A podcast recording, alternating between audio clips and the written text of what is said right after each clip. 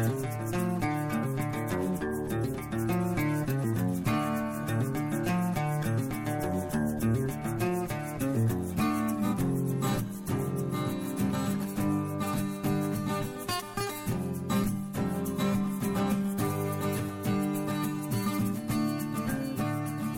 och välkomna till eh, Hockeypodden 3x20 Som ska handla om lite mer än hockey.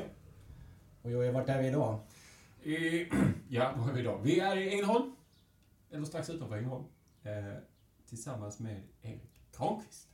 Välkommen! Varmt välkommen till Bultens fritid som jag kallar det.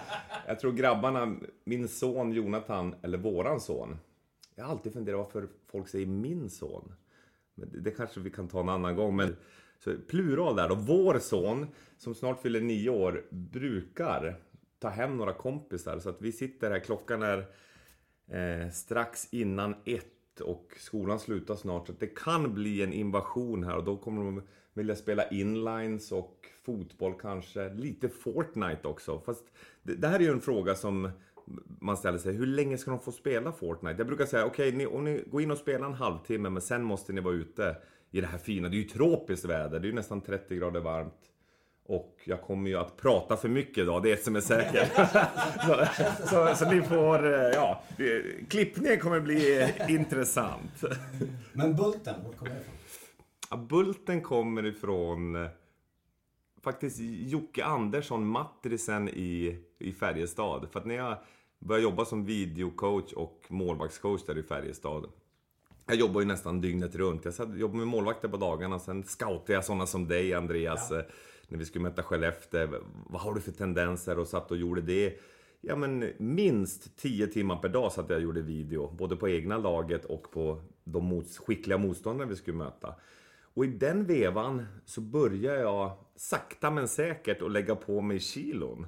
Så att jag, så att när jag kom till Karlstad där, jag kanske vägde, vad ska jag tro, någonstans runt 90 kilo då när jag började där. Okay. Men jag landade till slut, jag tror i SM-finalen när vi mötte er 2011 då vägde jag nog 110 kilo. Och, då hade jag sakta men säkert lagt på mig då. Jag kommer ihåg på nätterna när jag satt och gjorde video och scoutade och så. Då käkade jag ostbågar med gaffel så att jag inte skulle bli så här kletig om fingrarna. Så då, jag hittade sådana här lifehacks. Problemet var ju att de lifehacksen var ju inte så hälsosamma alltid.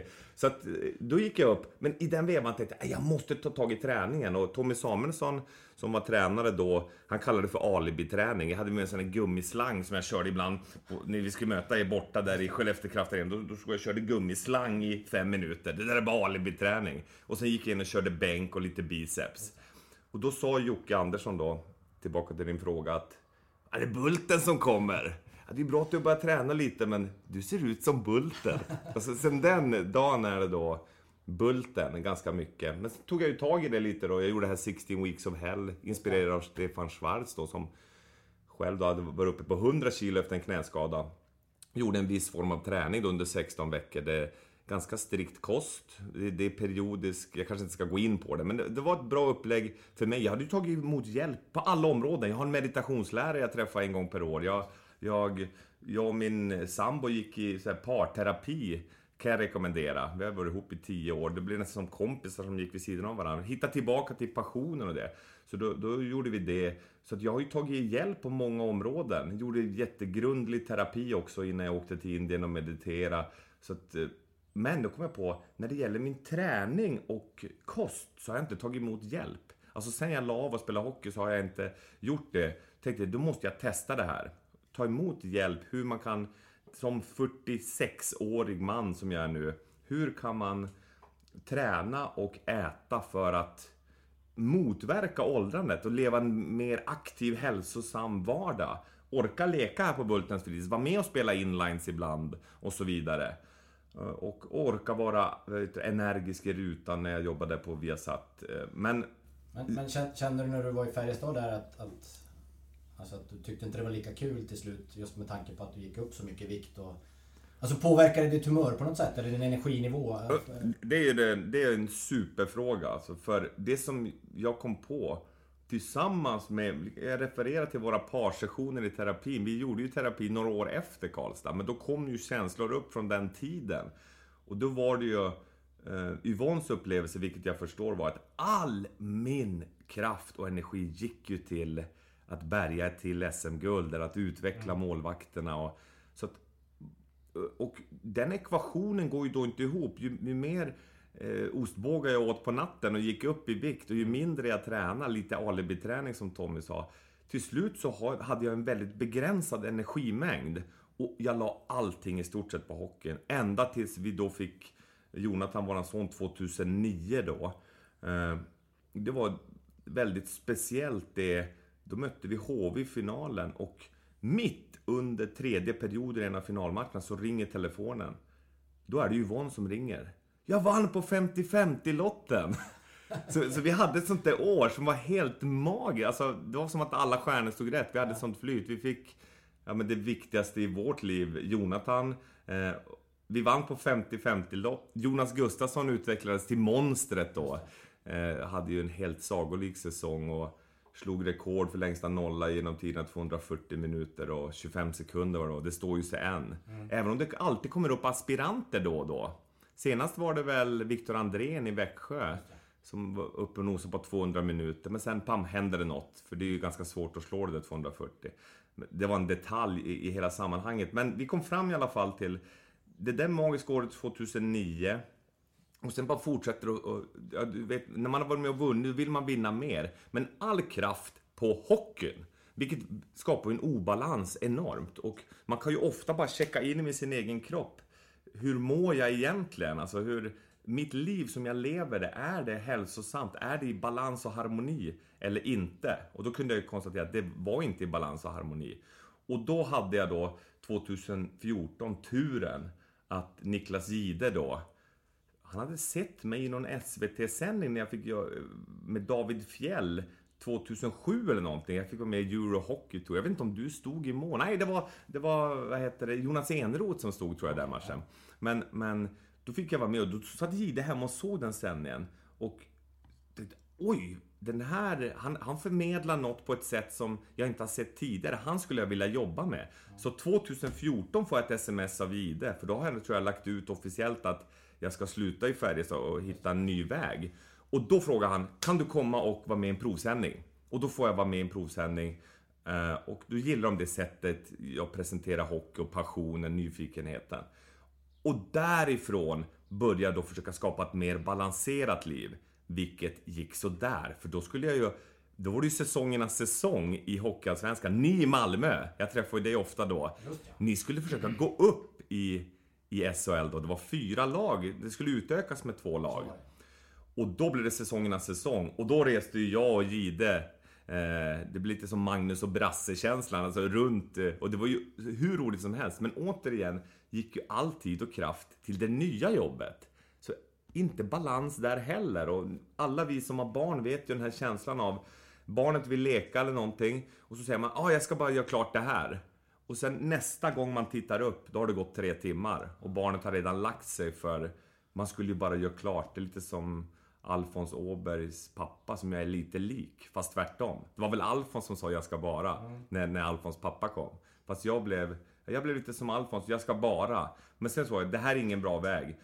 Och då tänkte jag, nu måste jag verkligen ta tag i det här med att få balans. Vi gör parterapi, jag och Yvonne. Och då kommer det mycket sådana här saker som hon är ju extremt självständig och självgående och otroligt ansvarsfull och vet alla eh, saker som gör att, gjorde och gör att jag kan leva det här livet jag gör. Så jag är ju extremt tacksam för det. Men jag ser att det, det håller ju inte i längden, det blir inte balans. När får vi tid för varann och, och så vidare? Och, och då vi gjorde parterapi, och det är världens längsta svar det här nu. Det, det, det, du får klippa ner det här, men, men, men själva grejen är, det är på tal om att det finns ju hjälp att få. Den här parterapeuten, jag och Yvonne, det var ju alltid tårar och liksom känsla av försoning och vi gick därifrån och kände oss nyförälskade. Och tänkte att vi inte har gjort det här tidigare. Att vi inte gjorde det redan när det började gå lite. Tack och lov så gjorde vi det så att vi ändå kunde vad heter det, hitta tillbaka till varann.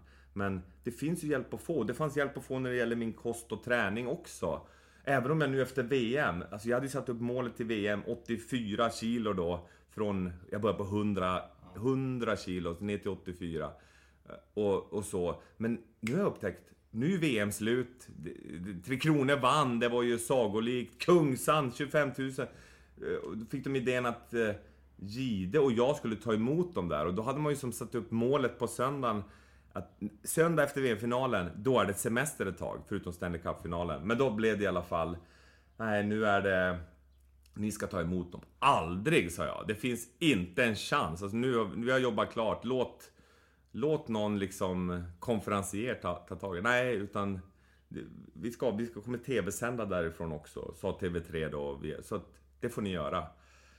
Och vi, eh, Gide, jag gillar ju att visa saker och så, men då uppviglade han ju då och sa att Kling, John Klingberg skulle återskapar det här när han, eh, William Nylander hoppar på, hoppar på Henrik Lundqvist och när John Klingberg hoppade på Anders Nilsson.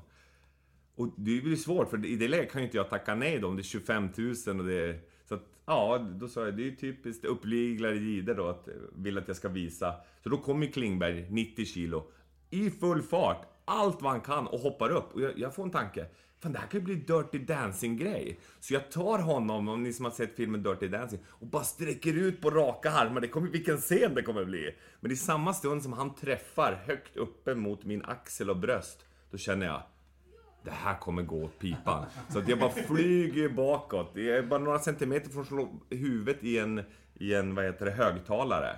Så jag får ju så ont i gluteus och i armbågen sväller det upp. Ni vet ni som när man ramlade när man var liten och slog i armbågen. Armbågsskydd är inte. Så att efter det, då har jag haft lite ont i kroppen. Men det är ju bara egentligen en undanflykt för jag har tappat lite träningsmotivationen kände jag. Och det är ju bara på tal om, man sätter upp mål, man uppnår det målet och sen boom, blir det tomt efteråt. Så nu måste jag, det är bra att ni är här nu så vi kan på något sätt hitta, till, hitta något mål. Vi har ju börjat resan här någonstans liksom efter 2010 och framåt. Vi måste ta det tillbaka. Jag vill ta tillbaka, jag vill gå hela vägen tillbaka till Boden. Vad hände? Varför blev det hockey för dig? Boden. Hur var Boden på den tiden? Jag är från Kiruna och född ungefär samtidigt. Som jag växte upp i Boden, vi hade ju våra duster, alltså i Kiruna, man åkte ju bussen upp till Kiruna och möttes. Det tog väl en fyra timmar den bussresan, spela match och sen hela vägen hem. Jag har en liten teori om det, att det är ganska många ledare som kommer där uppe från norr, många duktiga hockeyledare. Och tänk hur mycket tid man hade att sitta i bussen och diskutera hockey. Alltså det blir ju på ett sätt en, en, en livsstil där man ägnar enormt mycket tid tillsammans. Och utan att nämna några namn så finns det ju enormt många ledare, även på hög nivå, som är fostrade där uppe med långa bussresor och så. Men för mig Boden, som vi sitter här nu utanför Ängelholm, det här är ju, det här är ju kvarteret där Kenny, bröderna Jönsson växte upp, Ken och Jörgen, där bröderna Elvenäs eh, växte upp. Eh, Det finns massor med eh, liksom eh, spontanidrott här. Då blir jag glad. Jag berättade om Bultens fritids, att de spelar inlines och landhockey och det. Och det är liksom naturligt här. På något sätt så ser man det överallt i det här området. Och så var det där vi växte upp i Boden också. Att det var, det var skog i närheten, precis som här är ju både skog och hav bara hundra 100 meter bort. Men där var det skog. Så det var otroligt mycket spontanidrott där på... Som ibland, jag, jag minns det barkade någon gång rejält att vi började skjuta så här pilbåge på varandra och slangbälla med stenar. Och tack och lov så drog de ju handbromsen då. Det var sånt här möte, vi fick sitta alla barn då. med Mälarna. Med Mälarna ja! Mm. Hade ni också Dav? Absolut. Mälarna och det sved ju. Men, men det, jag råkade ju få en sån där pil rakt in i låret så att den gick ju in ja, men några centimeter in i låret. Och det var ju tur att inte det tog någon annanstans. Men, men då var det ju tvärstopp. Det här är helt oacceptabelt. Så på något sätt föräldrarna då, man hade ju ganska fritt. Om du, jag vet inte om det var så för många men det kändes som att ah, man stack ut i skogen och gjorde lite vad man ville i några timmar. Men Tack och lov blev ingen allvarligt skadad, men det var ju enormt mycket idrott. Bland annat Fredrik Öberg var ju en nära vän som du har spelat med i Skellefteå. Och, och också en helt underbar eh, eh, figur, får jag säga. Alltså, Alltså, det är många bohemer om man, man ser från Boden som man har stött på. Vad säger du som Ja, har sett oss men- utifrån? Men det, är det, jag sitter, det var dit jag ville komma lite. Vad, Ja.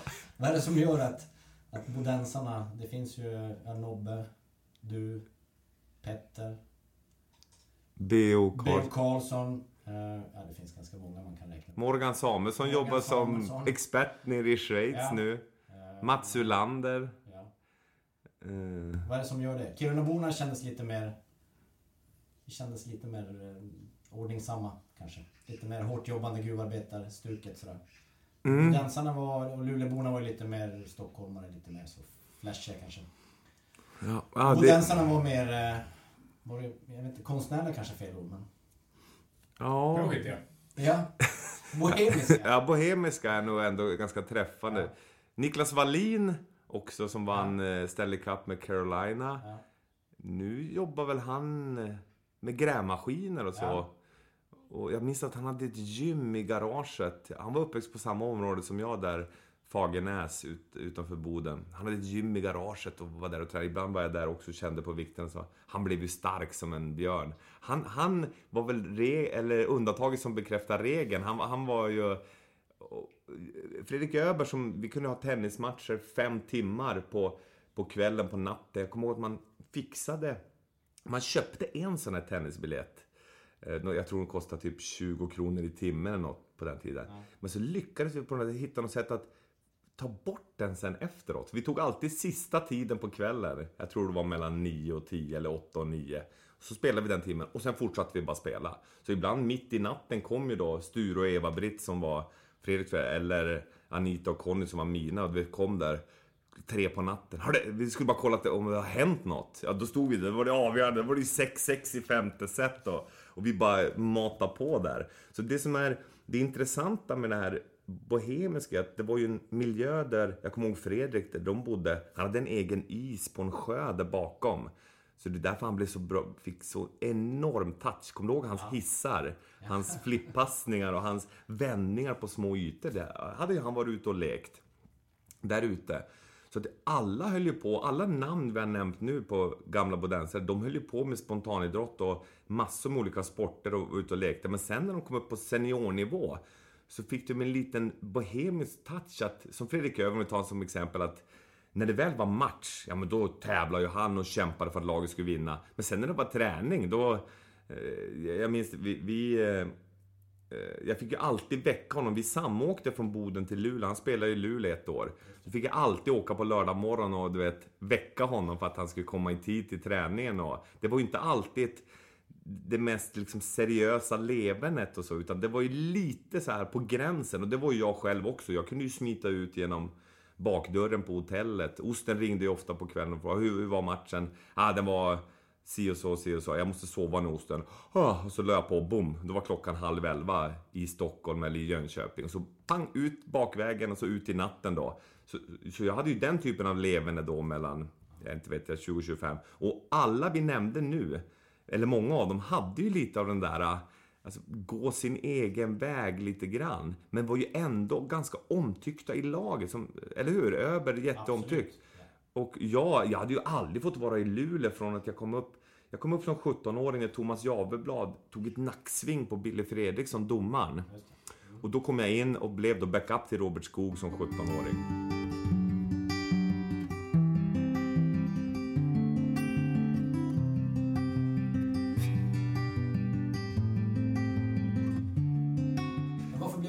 Du målvakt från Ja, bra. Du, du ser, det är, ju, det är bra. Ni, det känns som... Varför blev du hockey? Varför blev du målvakt? Så, så här var det. Min pappa, han tyckte att det bara var galningar som stod i mål. Så att han ville ju att jag och, och brorsan, som nu är professor i psykologi, han är i USA och, och jobbar nu. Och sen lillasyrran, hon är, hon är skådespelerska, teater, jobbar på Faluteatern nu. Så vi har gått lite... Det känns som att du har valt... Du är det svarta fåret. Nej men jag, jag är det, jag, jag var, exakt, jag har en, jag var väldigt ändå, ville vara till lags, det kan jag gå in på senare, det var ju en anledning till att jag gjorde terapi också. Jag hade ingen riktig tonårsrebelltid, utan den tog jag ut senare när jag smög ut genom bakdörren på hotellet som 22-åring.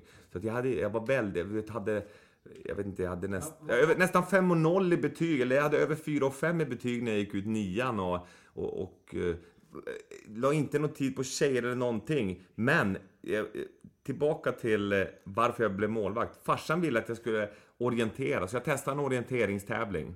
Och det är ju intressant, för jag gillar inte att springa. Jag, jag är inte löv, det har inte du heller va? Nej, absolut Nej. inte. långt. Där. Inte långt. Jag kan springa kort, 20 meter eller 10 meter, 40, max 60, men absolut inte längre. Och han ville att jag skulle orientera och jag har aldrig träffat någon med sämre lokalsinne än vad jag har. Och jag, jag ogillar att springa kraftigt. Men då en tävling, så när jag kommer på uppblåsrakan där, då kommer pappa glad, jag. Jag har aldrig sett honom så glad tror jag. Att jag han bara, det här var väl kul? Du kan ta din jävla karta, jag kommer aldrig mer springa orientering. Bum, bum, bum. Och så, ja, då gick det i kras. Och han var brottare, han är skåning farsan, så att han var jätteduktig i brottning. Då hade vi en brottarklubb i Boden. Men brottning då? Så jag och brorsan till brottarlokalen. Och kände väl ganska fort, ah, jag tyckte...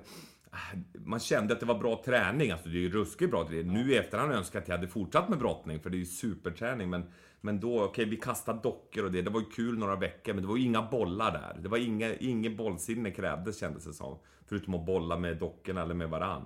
Så då blev det inte brottning heller. Och då var ju längdåkning sista hoppet för farsan. Så att då, då, vi hade ju ett längdåkningsspår där uppe där vi bodde, så då skulle vi åka. Men på något sätt, det blev inte inspirerande utan det var för allvarligt. Jag, han stod ute i garaget och sh, gjorde ordning skidorna och vallade i flera timmar. Men dina föräldrar har ingen riktig, alltså, om jag nu lyssnar hur jag ser de som var hockeyföräldrar så generellt sett var det ju Det var ju mer en arbetarsport. Dina föräldrar var inga... Nej, nej, det var arbetare. Var de det? Okej, okay, för det känns som orientering och, och längdskidåkning, det var mer de föräldrarna som var lärare kanske. Jaha. I Kiruna var det så i alla fall. Jag vet inte... ah, bra fråga. Men, men farsan var ju militär. Okay. Han, var, han jobbade på Sveriges Pentagon, tror jag det kallades på den tiden. Milostaben i Boden. Det, Boden var ju militärstad, så det var väldigt hemligt där. Så skulle man gå på besök där, då fick man ju typ eh, fylla i 800 papper. För att det var även man som barn, man fick inte röra någonting där. Så tog man jag hade lust att ta med mig en penna kommer man gå, men, men då trodde jag skulle åka i fängelse, så att jag var tvungen att lägga tillbaka den. Så. Men han jobbade som militär, sedermera på F21 då, där jag gjorde lumpen också sen. Och mamma var frisör, så hon hade egen frisörsalong i anknytning till huset. Så hon utnämner jag till bäst tålamod genom alla tider av människor. För då var det ju, jag pratade om Bultens fritids, det var ju alltid minst tre, fyra, fem kompisar där. Och jag och brorsan slogs varje dag. Från att vi föddes i stort sett till vi var 12 år. Sen i tonåren så blev det tack och lov lite lugnare. Men vi tävlade ju allting. Det skilde bara ett år mellan oss. Och han var mästare på att retas. Alltså han är... Vilken trashtalker. Jag sa en gång till du säger något, då får du en smäll. Och då var han ju tvungen att säga en grej till. Och sen sprang han snabb som en vessla. Och sen eh, fick jag inte tag i honom, men sen när han kom tillbaka så retade han lite till, fick jag tag i honom. Så slog man sådana här slag, du vet, uppe på nerven, uppe på axeln det var ganska vanligt på den tiden. Så då slog jag ju där några gånger tills han då sa att han lovat aldrig göra det. Och så var det samma visa dagen efteråt. Men... Var du storebror eller lillebror? Jag var storebror. Alltså ansvarsfull ändå storebror då som, som skulle vara bäst i skolan, försöka vara bäst i hockey och allting. Men varför blev det hockey? Varför blev det hockey? Ja. Nu är det... Tillbaka till... Ja, där, där. Varför blev det hockey? Jo, när jag hade testat brottning, jag hade testat olika sporter. Vi hade pingisbord på övervåningen, minns jag, så vi spelade pingis. Så jag älskade bollar, men jag gillade inte alls de där eh, konditionsidrotter där det inte fanns bollinslag eller puckinslag. Så jag minns att det var november eller december, det var vinter, det snöade ute. Då ringer ett samtal. Våra målvakt är skadad. Eh, kan du komma och... Eh, för jag hade en del kompisar på området som spelade hockey. Eh, och här är jag, jag tror att jag är, ja, sju, sju, åtta år är jag. Och då åker jag dit. Och ja, du minns själv, det var ju mycket träningar på uteplan och, och det var lite, eh, lite, det var mörkt och de här eh, lamporna var tända och jag såg att snön föll ner. Och så åkte jag då in i målet. Och direkt jag kom in i målgården och ställde mig där, boom, då var det som att jag kände mig hemma. Alltså jag, det, det var det här är ju perfekt. Jag behöver inte röra mig så mycket här och jag har koll på allting och jag får vara på isen hela tiden. Och i den vevan så ser jag Pelle Lindberg. Jag, jag har en bok här. vi pratade lite innan, våra idol, idoler. Och du hade Pekka Limmark, det hade jag också, och Tretjak. De, de två böckerna har jag. Så jag har tredje boken, Pelle Lindberg, som jag håller i min hand nu. Eh, som Thomas Tynander har skrivit. Det, det rekommenderar jag att läsa. Och när jag såg honom i Lake Placid, farsan och jag satt uppe Eh, och farsan sa då det är bara galningar som står i mål. För farsan var också präglad av att ha sett bilder på Honken och de här målvakterna utan ansiktsmask. Och det kan man ju nästan säga att de, de var ju på gränsen till galna. Alltså mm. vilket mod att stå där med så bristfälliga skydd. Men när jag då såg Pelle Lindberg, den karisman, den utstrålningen, den spektakulära spelstilen. Då, jag ryser när jag säger det, för då blir jag helt förälskad i målvaktspositionen. Och det i kombination med att jag var och började få testa på själv. Sen var jag helt fast och jag, ändå, jag gjorde terapi där. Jag slutade med hockey när jag var 27 år. Jag kände mig inte lycklig längre, ville få kontakt med mina känslor och börja liksom bättre impulskontroll. Jag hade en del eh, alltså, saker som jag ville ta tag i mig själv. Då, då började jag göra terapi tänkte jag. Då lämnade jag hockeyn ganska under något års tid. Jag tittade knappt på hockey eller någonting. Men när jag tog mig ur det där, alltså jag gjorde terapi som var bra för mig. Jag åkte till Indien och mediterade och hittade tillbaka till ett varande i mig själv. Alltså en, känsla av, en självkänsla av att bara existera. Att det i sig är ett mirakel, helt underbart. Det hade jag i stort sett inte känt sedan jag var jätteliten. Utan allt hade bara varit en prestation för mig. Som då är förenat med ångest såklart. För om jag inte presterar, då är jag inte värd någonting. Så hela den resan var ju extremt jobbig. Skulle vi kunna prata en hel podcast om. Men vart, vart, vart kom det ifrån? Just det här med prestationskrav. Alltså kom det från dig själv eller var det yttre? Eller vart kom det? Just, det, men det kom... Var det hockey? Det gällde allt du gjorde eller? Nej men allt jag gjorde. Alltså, det som... Jag, jag är ju uppväxt i en miljö då. Dels min pappa som, som har den prägeln han hade som han var då när vi var små, då var det, det finns ju inget annat sätt att uppleva lycka än att kämpa hårt och uppnå ett mål. Alltså, det finns inte... Han hade inte en enda upplevelse i sig själv av jag är eh, bra som jag är, utan jag måste alltid göra någonting för det. Och det är klart, då förde han det ju vidare till mig och... och eh, ja, men jag kan bara prata för min egen upplevelse, men för mig. Medan då mamma var, som jag sa, hon jobbade hemma på och var Ska du verkligen spela? Alltså jag fick, jag fick, det var yin och yang. Jag fick mamman Oh, så mamma var ju tvungen att porta från ishallen. För lite som jag har hört Henrik Lundqvist också gjort. Jag har hört andra målvakter som har sagt att, jag vet inte hur det var för dig, men, men fick mamma vara och titta på dina matcher? Min mamma har nog aldrig hon har sett kanske en eller två matcher i hela mitt liv. Hon tyckte det var... Alltså hon tycker det är för nervöst. Det är för nervöst? För nervöst Exakt, och det är samma för, för min mamma. Men hon gjorde ljud då. Så att jag minns ändå från när jag var liten, direkt det kom, det var ett friläge, eller det var... Wii!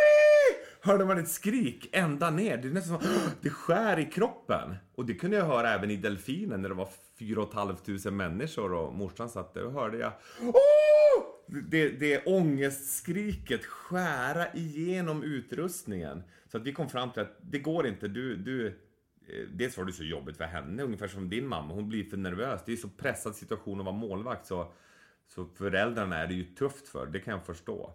Men, men mamma hon ifrågasatte du behöver väl inte åka och träna idag, bababa. Men medan farsan var, det är klart du ska träna. Har du signat upp för att du ska spela hockey ett år? Ja, men då åker du på alla träningar även om det är jobbigt. Vilket jag tycker är underbart, för på något sätt fick jag då...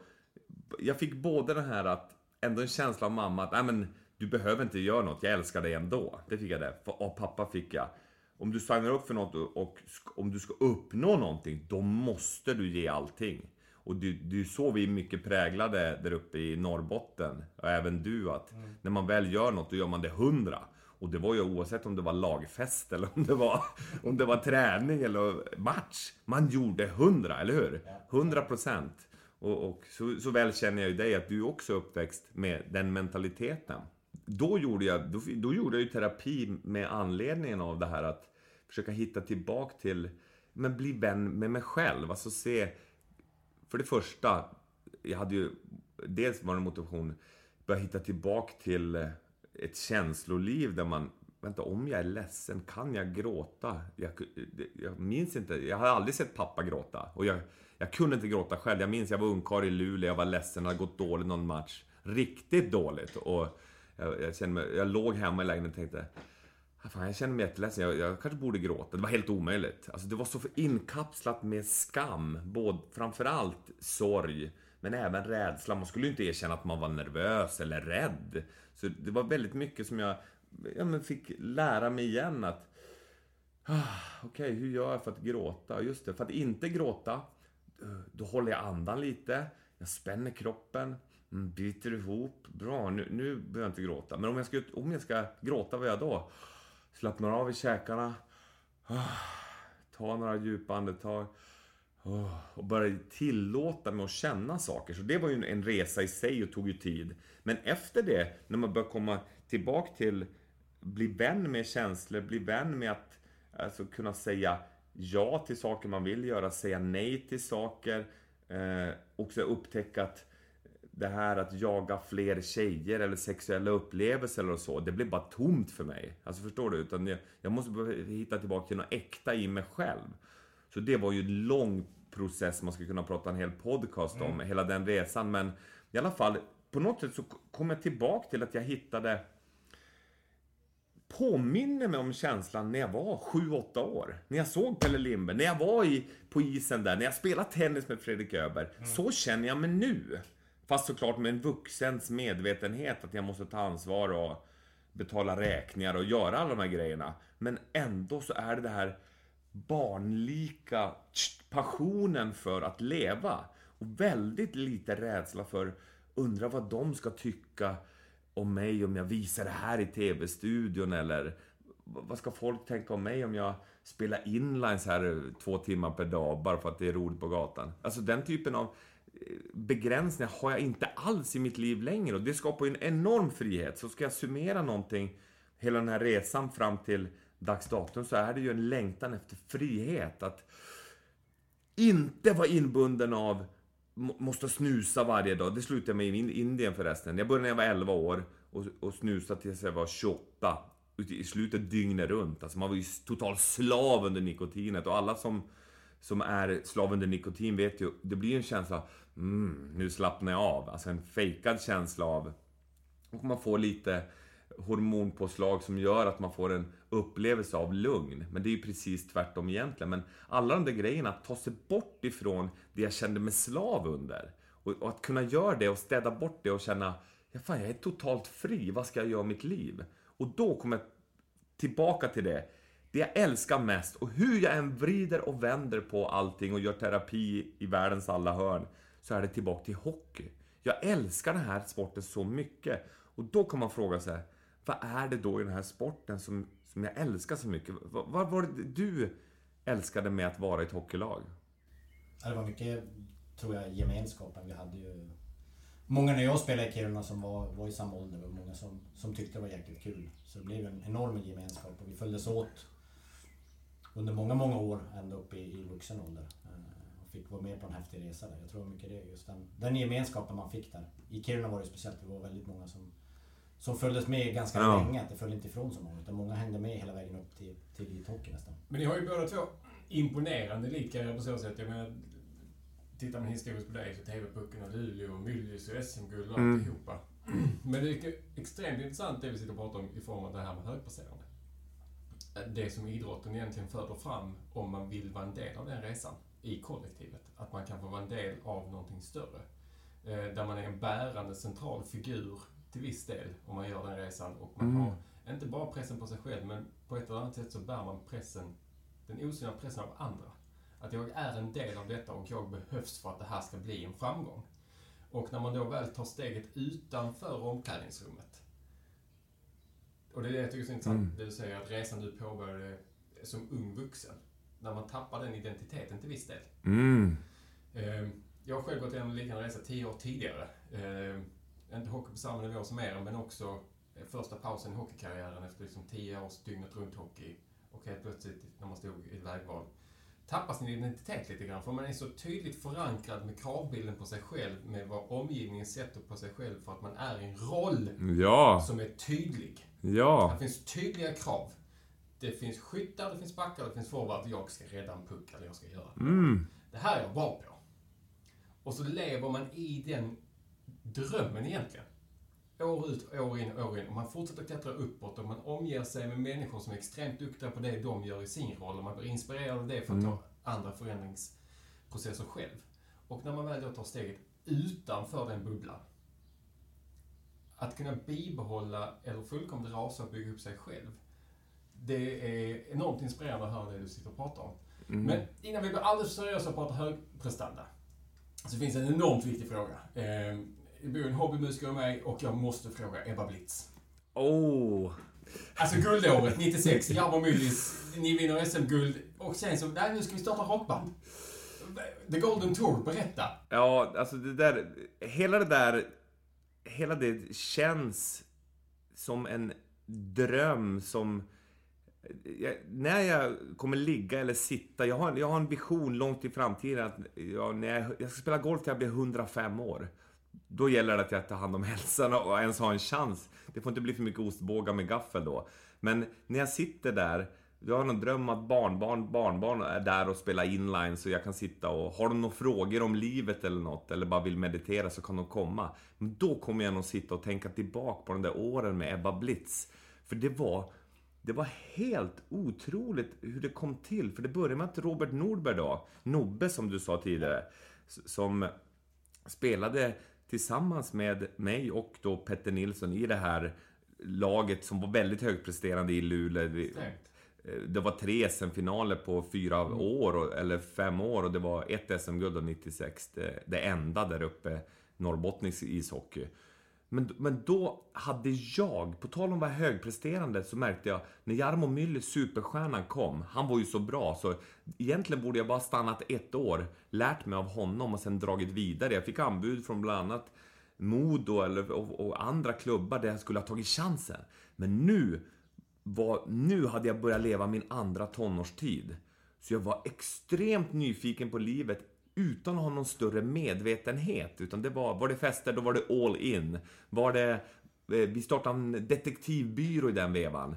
Eh, Pink Panthers detektivbyrå, experter på otrohet, vilket ju var lite ironiskt i sig. men, men i alla fall, jag hade nattskiften, för jag var ju nattuggla, vilket jag fortfarande passar bra när vi gör Stanley Cup och vi har satt att jag gillar att vara uppe på nätterna. Petter var morgonpigg, så han körde morgonskiften. Och sen Nobbe då var lite mer under dagarna. Så vi start... Fick ni... vart, vart, vart fick ni uppdrag? Alltså var det inom, inom laget? Har det kommit uppdrag inom... Jag ska berätta, det, det var lite roligt. Vi får gå tillbaka till Ebba Blitz sen. Hjälp mig att påminna. Men då, då hade ju så mycket överskottsenergi. Det var därför jag kunde gå ut mitt i natten där på hotellrum. Alltså efter de andra var trötta och la sig och sova många. Vissa gick ut och tog några öl då, som det var på den tiden. Men jag kunde vara ute halva natten, för jag var ju så pigg. Jag, jag spelade ju kanske bara en gång i månaden, max. Myllys, han, han stod ju allt, ville stå allt. Så den överskottsenergin, vad ska vi göra? Okej, vi startar en detektivbyrå, Pink Panthers. Och åkte runt på stan. Vi hade så här svarta luvor, alltså, eller svarta mössor som vi drog ner så ingen skulle se oss. Och sen satte vi upp i busshållplatser. Är din partner otrogen? Ring Pink Panthers detektivbyrå. 100% diskretion. Och så ringde vi Telia och startade ett telefonnummer då, 0920. Jag minns inte vad det var. Så man kunde riva av sådana här små lappar längst ner. Och då, när vi spelade in på telefonsvararen, för det här var lite i samma veva har jag för mig som Ebba Blitz. Vi gjorde dels soundcheck. Vem ska sjunga i Ebba Blitz? Så jag fick börja. På den tiden hade man ju inte iPhones som kunde spela in, utan då fick vi ta telefonsvararen. Och då började jag. Halt! Här får ringen! Och de... Aldrig! Det är det värsta jag hört, sa Petter och, och Nove. Du får inte ta en ton. Sedermera fick jag inte ens sjunga i logen inför giggen. För sångaren då, Petter, han blev så störd av att höra så mycket falska toner. Så det, det var tvärvägen. Sen var det Nobbe då, som började. Ja, halt! Eh." Usch, det låter som en kråka, men ändå lite bättre. Och se, allt hopp stod ju till Petter. Och så sjöng han, och jag och Robert. Du låter ju som Thåström, alltså lite, inte så bra musik, musiköra, men vi tyckte det var kanon. Så då, i den vevan, bestämde vi Petter ska vara sångare. Eh, och jag fick spela trummor då, och jag fick sitta på MTV och på ZTV då och kolla hur Trummor trummor... spelar trummor. Inte! Jag kunde inte ens klappa i takt! Och på den tiden hade jag inte jobbat med skammen, så jag dansade ju aldrig nykter. Alltså om man var knall någon gång kunde man väl ta något steg, slita av sig skjortan på dansgolvet, men annars jättemycket skam runt röra sig, dansa och överhuvudtaget uttryckssätt på det sättet. Och jag hade inget tacksinne, Trodde jag, för det var så begravt i skam. Men då kollade jag på MTV och Okej, okay, armen över där, ja. Och så, och så lite robotlikt lärde jag mig kunna hålla hålla staten och kapitalet, bara raka, raka, en, två, tre, fyra. Och så, fillen var ju svår, de, alltid när de vände sig om, hur ska det gå med fillet nu bara? De kallade det, det lät som att någon snubblade in i trumsetet. och att hitta tillbaka till takten efter ett fill, det var ju alltid ett mysterium. Så jag hörde nog inspelningen för något år sedan jag spelade helt i baktakt för vårt första gig där på Björksgatan. Vi repade på Björksgatan. Så första gigget, det var det någon sån här skol, skola som hade olika band som spelade på högstadiet. Och då skulle vi spela Ung och kåt. Det var ju två låtar. Ung och kåt och Staten och kapitalet tror jag vi körde. Det var alltid vår första och sista låt sen när vi åkte ut på Golden Tour. Men tillbaka till Pink Panther då. På samma telefonsvarare, då tog vi ett långt rör. Jag vet inte, men jag ska försöka hitta något. Här ja. Här har vi. Så. För vi måste ju spela in på telefonsvararen när de ringer och vill. Så då tog vi ett långt rör och testade återigen. Hej och välkommen till Pink Panthers detektivbyrå. Och spela in där. Eh, och när vi satt upp i alla mm, busshållplatser och det så fick Sveriges Radio nys om det här. Oj, det är en detektivbyrå i... Så då ringde de numret vi hade skapat. Vi vill ha en intervju med, med er. Oh, fan ska vi då? Ja, men fan det är lugnt. Eh, Robert kör intervjun och har den här så. Ja, hej, jag heter... eh, Jag kan inte säga mitt namn. så, så vi kör den, då kör han den intervjun. Och jag, och jag tror att det är jag och Petter, eller jag... Det, jag vet, minns inte hur det var, men vi lyssnar ju i rummet bredvid och skrattar ju så vi gråter. Alltså, jag tror aldrig jag skrattat så hela mitt liv. Vad är det här för något? Men, men det, det lustiga med det hela var, på träningen dagen efter, direkt vi kom in och åkte där. Vad fan, var du på radion igår? Då har de ju hört. Vadå radion? Ja men det lät ju precis som du. Det- Är det ni som har startat? Så att vi blev ju upptäckta. Men blåneka ju. Alltså man var ju bra. Du minns du också där uppifrån? Erkänn ingenting. Alltså, så det var ju hä- hälften av terapin också. Jag minns det. Man bör- börjar vara ärlig med vad man känner och vad man tycker och tänker. Alltså man aldrig... Men, men fick ni något fall? Ja, vi, vi fick förfrågningar. Ja. Vi fick förfrågningar, de ringde och ville, men det rann ut i sanden. För att det var ju också... Samtidigt så var det ju mitt under alltså, eh, hockeyn med, med Luleå.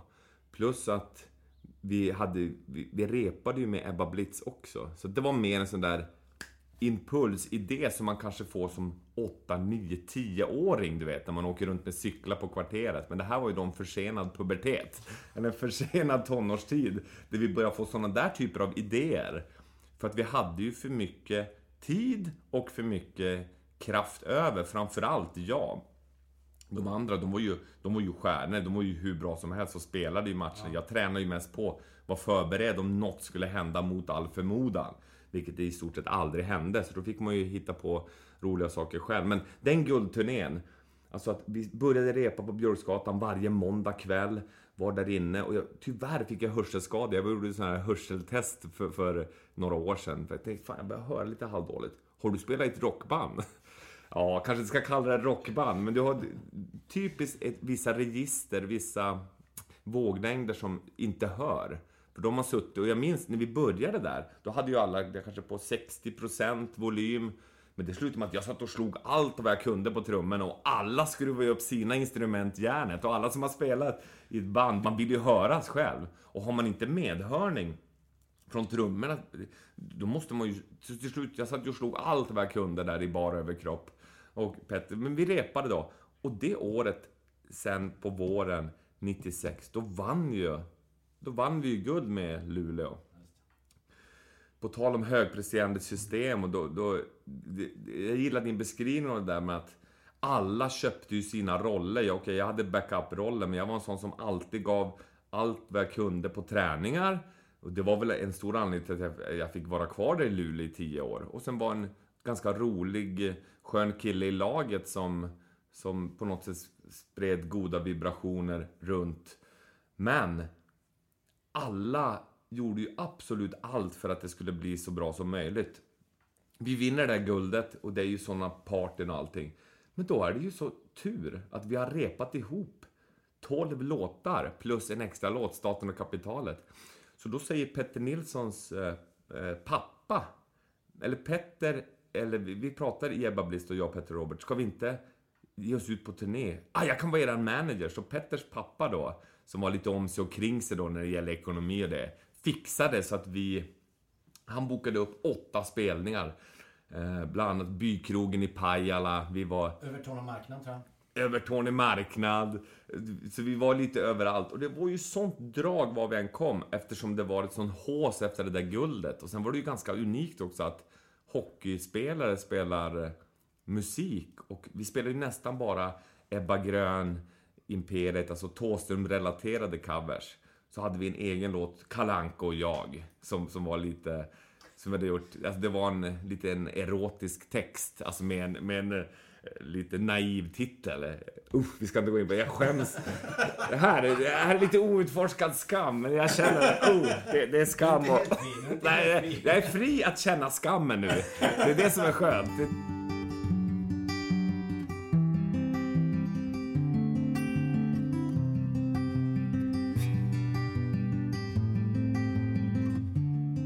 Nu hade ju du din elitkarriär som målvakt. Du gick vidare och, demonmålvaktstränare som vi ska komma in på alldeles strax.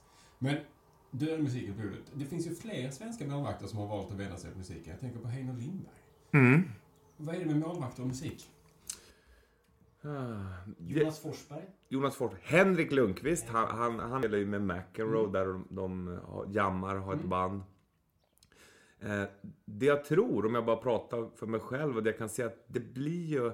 I samma stund du sätter dig med gitarren och börjar plinka, då skapar du ju en enorm närvaro med bara instrumentet. Dels, dels så tror jag att det blir som en, en skön flykt ifrån det här malande tankarna på hockeyn. Alltså det, är något, det är ett intresse som gör att, eh, som gör att du, du får vila ifrån hockeyn. Och sen dessutom, musiken är så fint, så direkt du börjar lägga lite tid på det så utvecklas det ju. Och det är ju nästan en... Man är blir ju hänförd själv att va? Det låter ju nästan som Die Mauer. Det låter ju nästan som låten som jag älskar och tycker det är bästa som finns i världen att stå och lyssna på Thåström spela Die Mauer live till exempel. Eh, men nu låter... Va? Det här är ju fascinerande. Så jag kan, jag kan tänka mig att det blir både att man dels tycker om musik, att, att ha fått den presenterat av andra. Men nu helt plötsligt så kommer musiken ur en själv. Och det skapar en, en tillfredsställelse i sig. Och sen är det det här att man får någonting att göra som är helt frikopplat från det som är ens jobb och förenat med så mycket prestationskrav. Problemet med Ebba Blitz-turnén var ju den nervositeten vi kände, eller jag kände, vi skulle gå upp Onkel Sam i Boden. Onkel. Andreas skrattar. Det är de klassiska ställena. Bo, eh, Bodensia, Onkel. Men Onkel, hur ska det här gå? Så att vi, vi sitter där, vi vet ju inte hur mycket folk som ska komma.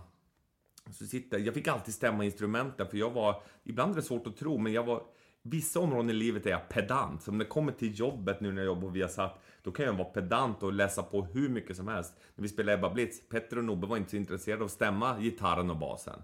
Så alltid innan så var jag där med stämapparaten och stämde för att det måste ju vara stämt, annars låter det ju ännu värre än vad det hade gjort.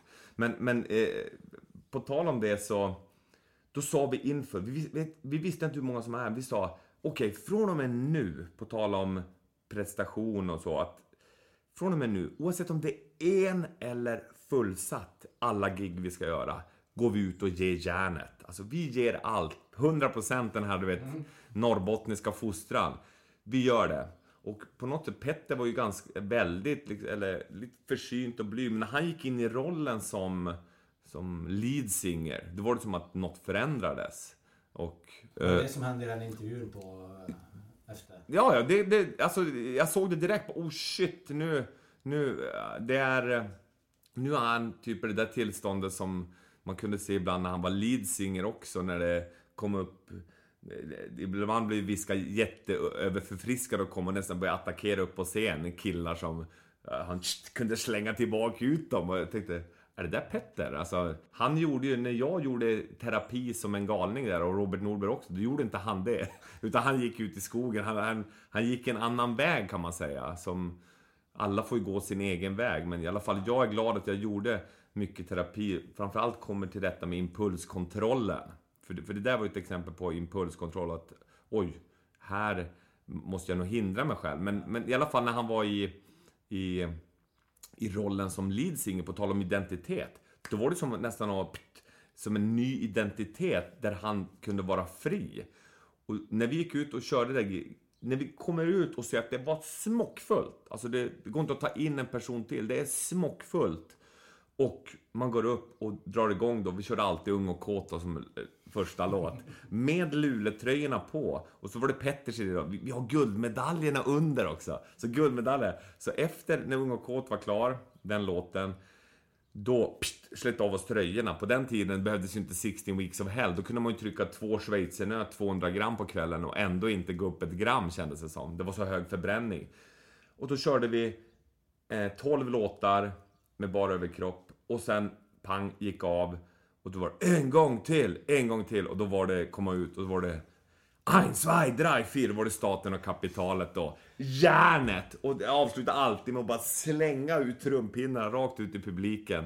Och sen av. Och den känslan, jag tror dels nervositeten innan, det är nog... Jag har nog aldrig... Jag har varit extremt nervös för hockeymatcher och så. Och jag är nervös för varenda TV-sändning. I stort sett vad jag än ska göra, som den här podcasten. Eh, nervositet innan. Den nervositeten innan giggen med Ebba Blitz, det var nog... Det var maxat alltså. För vi ger oss in på ett område som är så utanför våran komfortzon och det här behärskar vi ju. Jämfört med en miljard andra band i världen så är vi ju sämst. Alltså, så vi måste leva på total passion, total energi och sen bjuda på någonting extra, typ lite bara överkroppar och lite sådana där. men, men jag vet inte vad frågan var, men det var i alla fall Ebba Blitz var... Och sen gjorde vi faktiskt en turné till året efter. Då var Robert Pavola som hade gått i Florida eller i Miami på universitet. Så han kunde ju alla instrument en, ja men tusen gånger bättre än oss andra. Så helt plötsligt så, ah, vänta, vi, vi kan inte börja med Ung och kåt. vi börjar med Var är vargen? Och så lägger vi bara syntstråkar på, på ackorden. Så helt plötsligt blev det en helt annan nivå. Och då rök vi ihop, så när vi repade, Robert Nordberg och Pavla, de, de började ju bråka lite som Holmström och Myllis i stort sett varje gång. För att nu blev det ju mycket mer på allvar. Så helt plötsligt lät vi ju otroligt mycket bättre andra sommaren. Och det var ju svinkul det också. Men det här eh, totalt råa, extremt nerviga, det var inte andra året, utan då var det mer nu vill vi att det ska låta bra. Då fick man lite krav på sig själv att nu ska det här låta bra. Det blev en helt annan sak. Men när det väl lät bra då, tack vare Robban, som då utbildade oss i alla instrument, då började det låta lite bättre. Men om vi rusar raskt vidare. Eh, vi pratat din aktiva karriär, vi har snackat Eva Blitz en stund. Eh, vi har varit inne och vänt på din själsliga transformering och din fysiska transformering. Mm. Men det som många av de som förhoppningsvis lyssnar på detta här kommer associera dig med är ju egentligen två saker. Dels är ju din karriär som målvaktstränare. Mm. Resan du har gjort och de svenska målvaktsprofilerna du har varit med och utvecklat. Mm. Hur kommer det sig att efter din aktiva karriär och, och din fantastiska musikaliska karriär Stryk fantastiskt där. Utvecklingspotential. Eh, att du hamnar nere i Skåne i början av 2000-talet och börjar jobba som målvaktstränare. Se, det är ju en lång historia som jag på något sätt nu ska mirakulöst försöka göra kort. Men det är efter djupgående terapin eh, så kände jag... Nu pratar vi Indien då? Ja, det, det, ja, precis. Den djupgående terapin när jag vill komma i kontakt med mig själv igen, bli vän med olika sidor, få en större förståelse för mig själv. Vilket var otroligt bra eh, under ett och ett halvt år där jag gjorde det aktivt. Det var mycket så här, kroppspsykoterapi. Man, man använde väldigt mycket kroppen och andningen för att komma åt undanträngda känslor och så. Så det var många jag och Nobbe brukar säga, fan vi grät ju en 30 liters hink var där och pratade lite Nobbe, på Nobbe-maner. Han är helt underbar, vi har kontakt än. Ska förresten upp, han brukar vara med och skjuta på målvaktsverkstan som vi har elfte året här i slutet av juni, som ju är hur kul som helst. Och det är så roligt att ha Nobbe med dem med sitt perspektiv och sin passion. Och sen brukar vi träffas och meditera, spela lite gitarr och så också, passa på. Jeanette sjunger som en gudinna, hans fru. Men det här kommer nog bli en lång utläggning nu känner jag. Men i alla fall, e- efter terapin, då, då åker jag, känner, okej, okay, det är någonting, jag känner mig inte helt fri fortfarande. Vad ska jag göra? Och då är det en av terapeuterna som var en av mina favoriter då, han sa, åk till Indien och meditera. Jag, jag har träffat en meditationslärare som, som jag tycker är kanon, åk och, åk och gör det. Så då gör jag det. Tre månader, jag ser upp mig från jobbet, då jobbar jag som eh, speciallärare. Jag tog eh, lärarvikariat och hamnade... Eh, visade sig att eh, de gjorde bedömningar där på skolorna, men jobba med de som, som har extra behov som inte kan vara i klassrummet med de andra utan... Så då fick jag en mindre grupp då på mellan två och fem elever beroende på vecka, där jag fick ja, men, ta mig an deras pedagogik då, matte och svenska och så, fast med barn med lite ja, men, särskilda behov.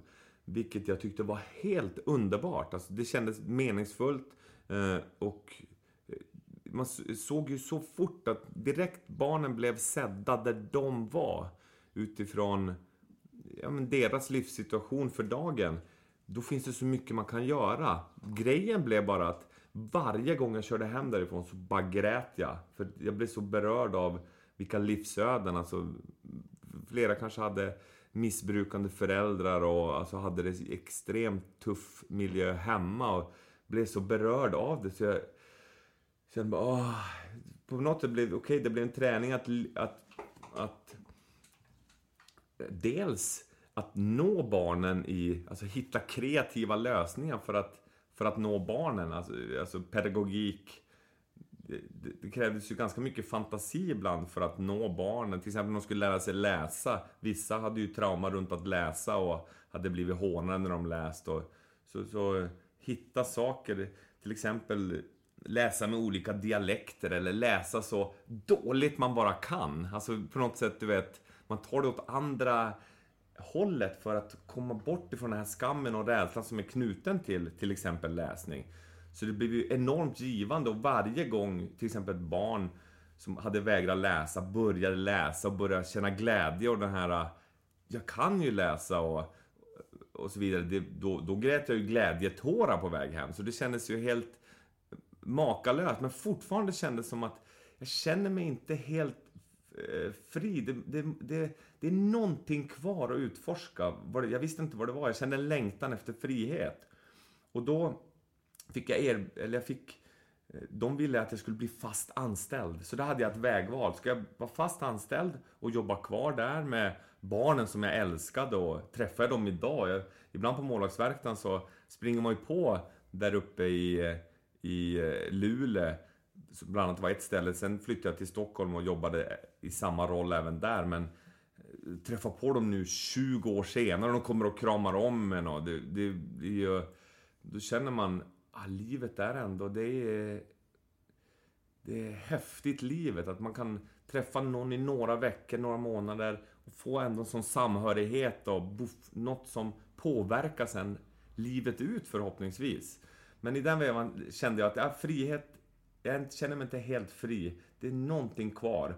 Och då, då tackade jag nej till det där äh, erbjudandet om fast anställning och sen åkte jag till Indien då jag sa upp mig från a-kassan också. Det här är ju inget jag rekommenderar. Alltså, jag absolut inte rekommenderar. Man behöver inte åka till Indien för att hitta sig själv, utan man hittar ju alltid sig själv där man är. Just nu sitter vi här i ett varmt rum med en mick emellan oss. Det är ju här man hittar sig själv. Eller de som lyssnar på det här, var man än är, om man är ute och går eller joggar eller ligger hemma.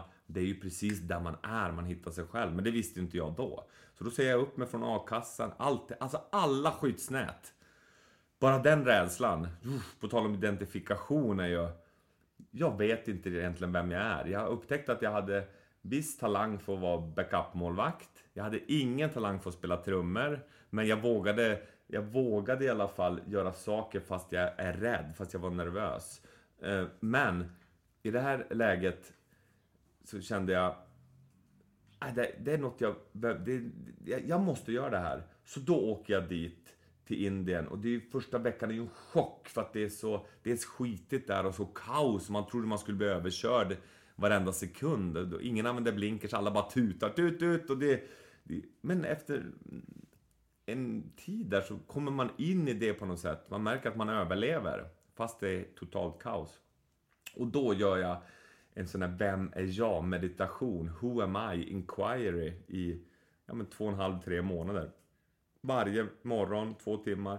Jag började med en tyst retreat Det var Robert Norberg var faktiskt med första tio dagarna men han skulle bli pappa sen så att han hade bara bokat tio dagar så han var med där. Vilket vi pratade om där om dagen. Så han känner ju fortfarande, jäklar vad det var viktigt för oss att vi gjorde det efter terapin. På något sätt, boom, lämna lite den terapi som ibland kan bli ett träsk. Man kan ju bli fast i allting ju. Ja. Så är det ju med allt i livet. Man kan bli fast i snusning, nikotin, man kan bli fast i, ja men, you name it. Men även terapi kan man bli fast, att man analyserar allting och eh, vilket blir ett fängelse i sig då. Längtan efter frihet blir ett fängelse i sig. Och då åker jag dit, gör det här HMA. Egentligen är det enkelt beskrivet att man bara stannar upp och, och egentligen ställer frågan, vem är det som är medveten eh, om tankarna nu? Vem är det som är medveten om kroppen, upplevelsen av kroppen? Vem är det här? Och du klart, då kommer det så, ah men det är ju jag, det är ju Erik, det är ju, jag är bab, bab, Men sen börjar man upptäcka att vem är det som är medveten om medveten? Vem är det som är medveten om den här upplevelsen av, av alla etiketter på en själv? Och då, bam! Till slut så, det finns inga ord för, för svaret, men svaret är ju bara ett varande. Vem är jag egentligen? Som nu sitter i den här podcasten och berättar saker från min historia och just nu försöker förklara något som inte går att förklara egentligen. Utan det är en upplevelse. Och det är ju identifikation som är enormt stort problem för, för oss människor. Alltså blir man identifierad med något till exempel om vi tar religion, att man identifierar med en religion, det är så här, det är enda vägen, bam! Och sen kan man till och med starta krig utifrån den identifikationen. Så för mig blir det hela det här att, att boom, alltså bara se igenom alla identifikationer. Bra, dålig, tjock, eh, smal, vältränad, otränad, sexig, osexig, pigg, trött, glad, ledsen. Det är bara identifikationer som egentligen kommer och går. Liksom tillstånd i kroppen kommer och går. Lite som vågor på, på havet. Det kommer och går. Men jag består. Men vad är då det här jaget? Vem är jag? Och då blev det hela den Who am I inquiry. Man undersöker vem är jag? Boom. Och sakta men säkert, från att vara kaos och nästan panik i början. Ja, men ge mig bara någonting jag kan göra. Ge mig någon andningsövning. Ge mig något. Nej, var bara kvar här. Sitt bara här. Och, och undersök vem, vem är det som är medveten. Och, och, och till slut, för mig blev det efter några månader, ja men en och en halv, kanske två månader, det är svårt att sätta tid på det, så blev det bara Wow! Att bara finnas till är ett mirakel. Alltså, det är obeskrivligt, bara det här varandet. Hur allting vibrerar, hur man tittar ut, man ser träden i vinden. Alltså, fåglarna kvittrar, känner solen strålar mot... Alltså allt, det är ett mirakel. Men oftast förbiser man ju det. Vidare till nästa grej, nästa grej, nästa grej. Görande, görande, görande, görande. Och ofta behöver det hända något dramatiskt i livet. Att man råkar ut för någon allvarlig sjukdom eller någon i ens närhet blir dör eller någonting för att man ska stanna upp. Men på, på något sätt så hade jag den där längtan i mig själv efter, efter frihet, efter att stanna upp och verkligen titta efter. Vad är det här mysteriet som vi kallar livet? Och, och i det läget, jag minns jag sa det till Niklas Holmgren när jag blev intervjuad i hans podcast att, att jag hade nog jag hade kunnat stannat på det berget och druckit te med yogisarna. Det var några yogisar som bodde högre upp på ett berg. Vi gick ofta upp tidigt på morgonen, 5-6 på morgonen och gick en timme runt ett berg. Och där uppe på det berget var det yogisar som var typ mellan ja, men 50 och 100 år gamla som drack te. Och alltså, levde alltså väldigt enkelt liv. På något sätt kände jag att jag känner mig totalt fri, jag känner mig totalt alltså, harmonisk, lycklig. Behöver inte göra någonting för att det är redan här. Jag behöver inte ta snus, jag behöver inte jaga en ny erotisk upplevelse. Jag behöver inte göra något, bara vara här. Varandet i sig är... Är det det ultimata tillståndet att hamna i det, tror du? Jag tänker på idag, eftersom det är så många som söker sig dit från eh, som livet är idag, både ja, som hockeyspelare eller alltså, Eh, det ja. går upp mer och mer med hockeyspelare som också hamnar i... eh, Jag var någon ung kille nu som, som eh, fick ta paus från hockeyn för att han, han mådde dåligt. Ja, exakt, exakt. och- Exakt. Så, så för mig är det, för mig är det att jag tror inte man behöver komma, alltså vara så extrem som, som jag var. Alltså, alla har ju sin egen väg, hur man nu än hittar den. Men den leder ju tillbaka till en själv. Alltså det är ju... Det är, och tyvärr så, det är därför jag också tar tid att berätta om den här saken. För kanske någon där ute får lite resonans att okej, jag kanske ska ägna i alla fall 10 minuter per dag där jag bara stannar upp och börjar lägga handen på hjärtat, på magen. Vad är det jag känner egentligen? Vem är det som känner det här? Ah, oavsett hur det går, hur mycket pengar jag tjänar hit och dit eller partners hit och dit. Alla de här hur det går i matcher, bra eller dåligt. Lämna det och bara stanna upp för en liten stund och uh, vara med en själv och, och börja hitta det här varandet som, som jag tror det kommer bli det blir bara viktigare och viktigare. För jämför man med våran uppväxt vi hade när vi var små, då fanns ju inte sociala medier, det fanns inte de här distraktionsmomenten, utan jag och Fredrik Öberg, vi kunde spela fem timmar tennis i lugn och ro. Och sen kom mamma och pappa och, och hans mamma, tack och lov, för att de var lite oroliga att något kanske, jag kanske blivit bortrövade. Men den tanken på att bli bortrövad eller rånad, jag har aldrig tänkt på den alltså förrän jag blev vuxen. Tänkte du på det uppe i Kiruna? Nej. Nej! Vi spelade också tennis, då var det ju midnattssol så det gick ju att spela dygnet runt. Man kunde vara ute på natten, mitt i natten fast man var 10 år. Och det var okej för det var ljust. Just. Och tv-spelen som fanns då, det var ju det var väldigt enkla. Man tröttnade. Man tröttnar ganska fort. Det är inte som nu där det är, det är så otroligt välgjorda spel. Men det finns så mycket företeelser nu i livet där man kan bli ha, hooked och förlora sig själv. Och det är ju inget, det är inget problem att göra det en, en kort tid. En timme spela Fortnite. Om du sen går ut och aktiverar dig och, och är ute i skogen eller ute i naturen eller gör saker där du får balans på livet. Så, så det är det jag menar, det, när jag summerar mitt liv. Okej, okay, den personligheten jag har, jag tar ofta saker till ganska extrem.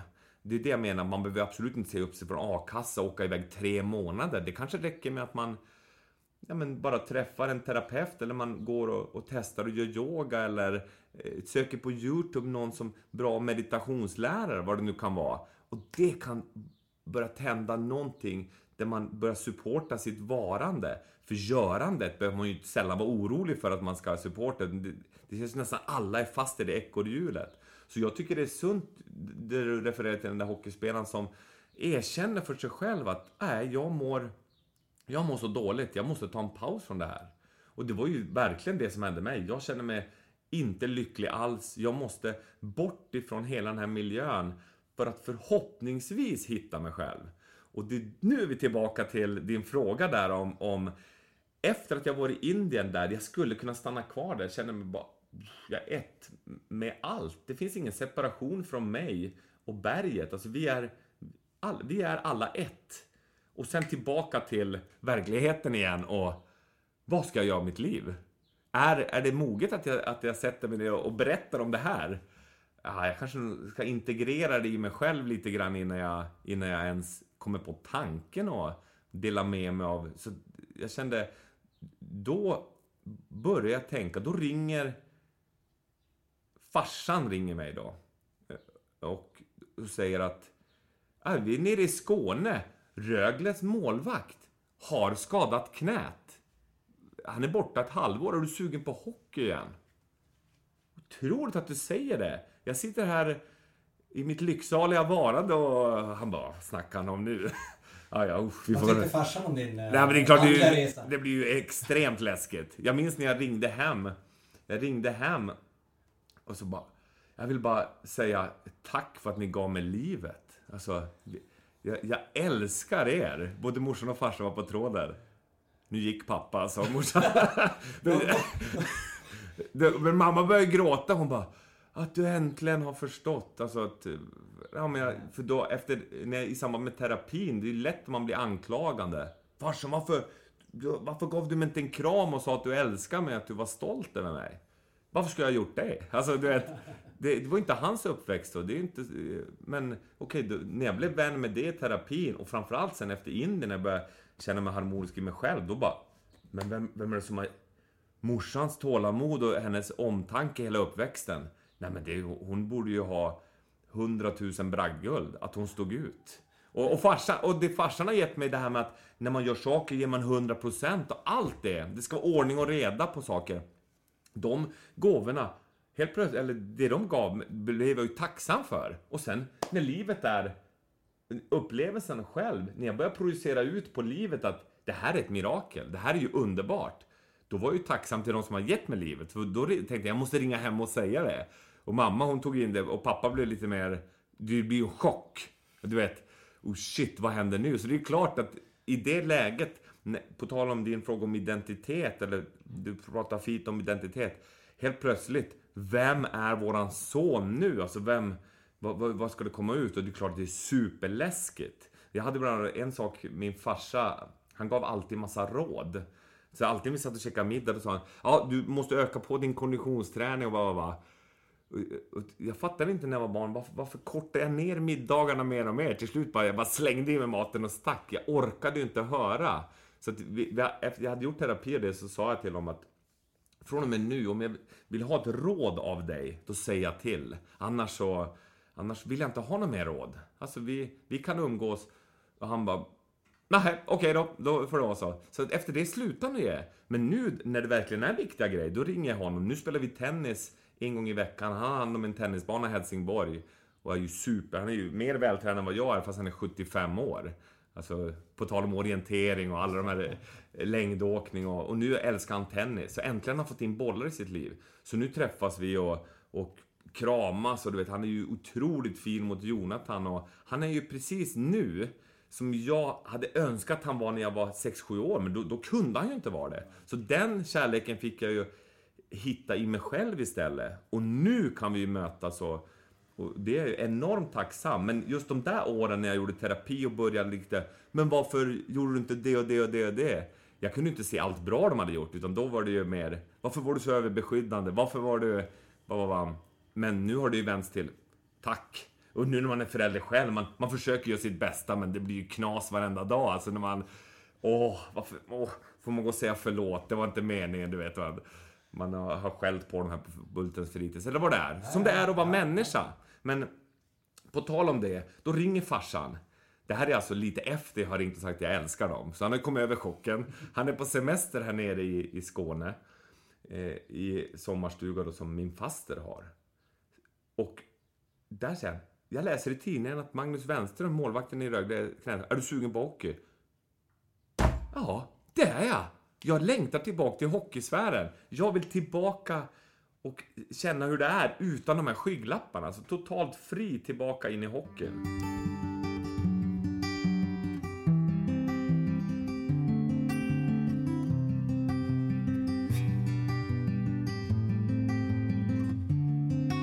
Pappa ringer.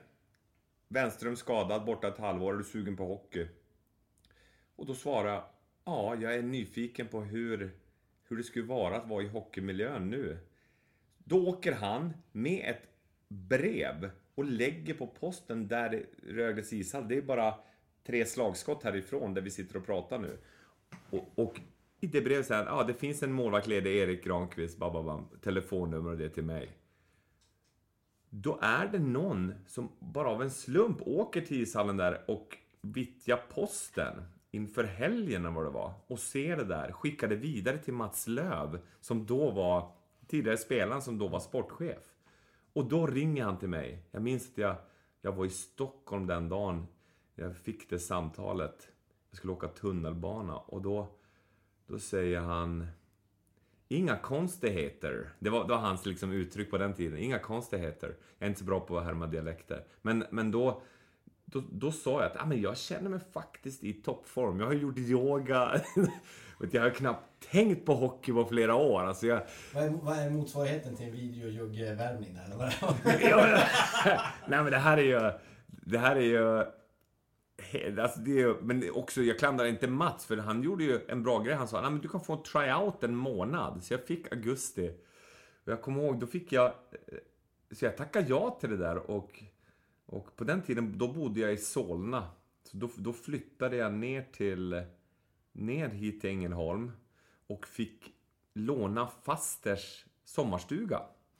Som, som var ute mot eh, Helgarö, där, men bara några kilometer utanför Ängelholm, i Farhult. Så folk som var på besök då, på tal om att komma helt utan skygglappar, så de som, spelarna då, det var eh, Niklas Karmhag och eh, Jakob Johansson och eh, Daniel Josef som kom sen också. Det var, det var Per Albrandt och det var många väldigt unga spelare som var på väg uppåt i sina karriärer.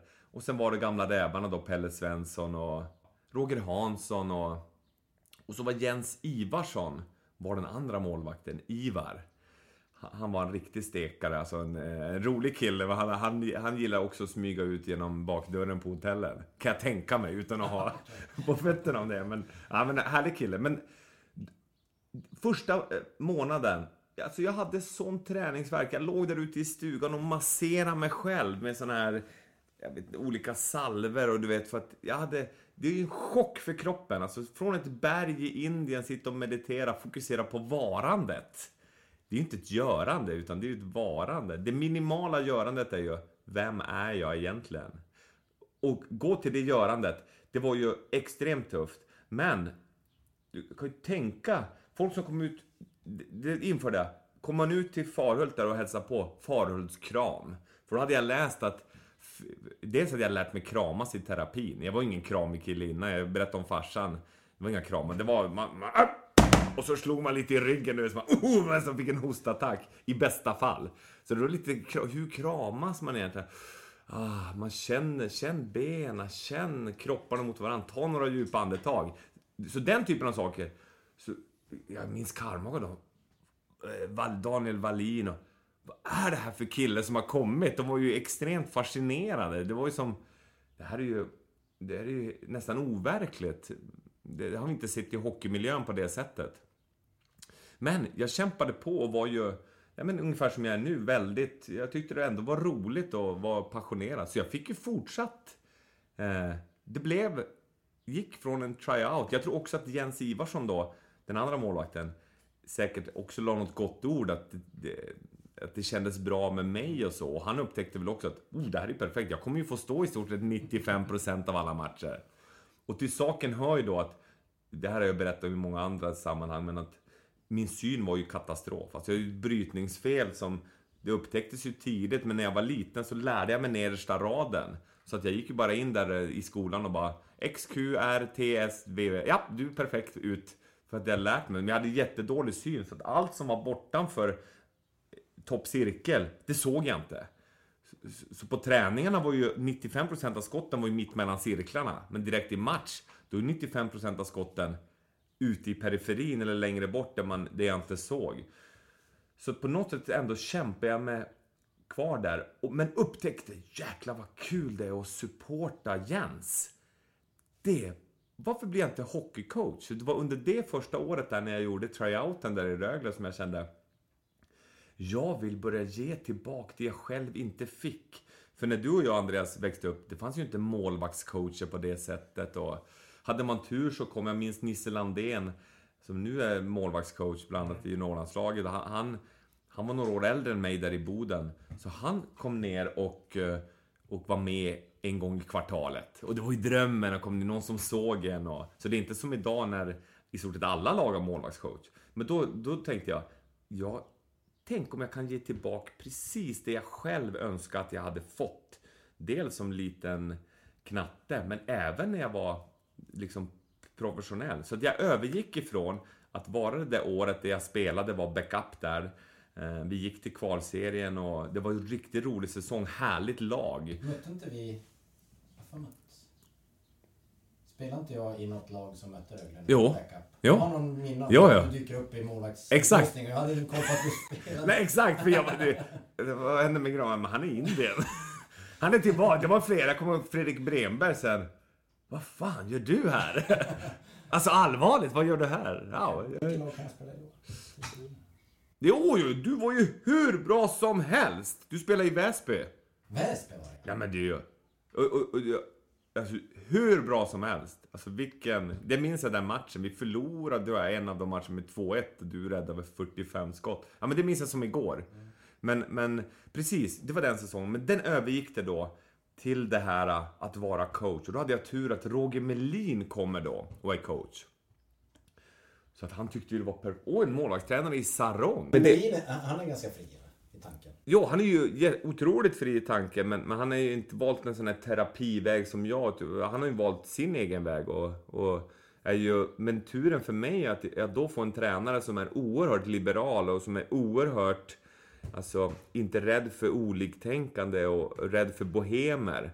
Så där får jag ju en, en perfekt start in och då är jag målvaktscoach till Ivarsson då som gör en kanonsäsong. Och efter det, sen, sen kommer Gunnar Persson, också en underbar människa som nu ska träna Borås förresten. Han, han var väl med och tog upp Rögle i, i SHL 2011 eller någonting. En ung Hampus Lindholm var med också tror jag. Eh, 17 år, på tal om VM-guldet. då. Hampus hörde jag var ute och gick med hunden häromdagen. Ute i Jonstorp, det ligger alldeles nära. Och hade med sig en klubb och dribbla lite. Bara för att han, han tycker det är så kul att ja, men ha med sig och dribbla. På tal om att om man inte är rädd för vad folk ska tycka så kan man även dribbla som en världsstjärna, som en ny världsmästare, om man gillar det. Att det finns inga begränsningar, så länge man inte gör andra människor illa och bryter mot lagen. Men... Så, så var det med Adam Larsson när han spelade i Skellefteå. När han, var, han var uppe och spelade med mållaget när han var 16-17. Men han var ute och spelade med sina polare. Eh, Typ rollerblades hockey och... Landhockey. Ja. Fast han spelade i A-laget då. Exakt! Och, och det är bara, där har du två, Adam Larsson som jag älskar, alltså vilken underbar kille och vilken back. Och Hampus också, alltså det är ju, de var ju de tongivande i VM. Ja. Och båda har den här leken kvar i sig, de älskar hockey. Och det var ju en avstickare, men just den här kärleken till livet i sig och specifikt hockey, det var ju den jag tog in mig i, i coachrollen.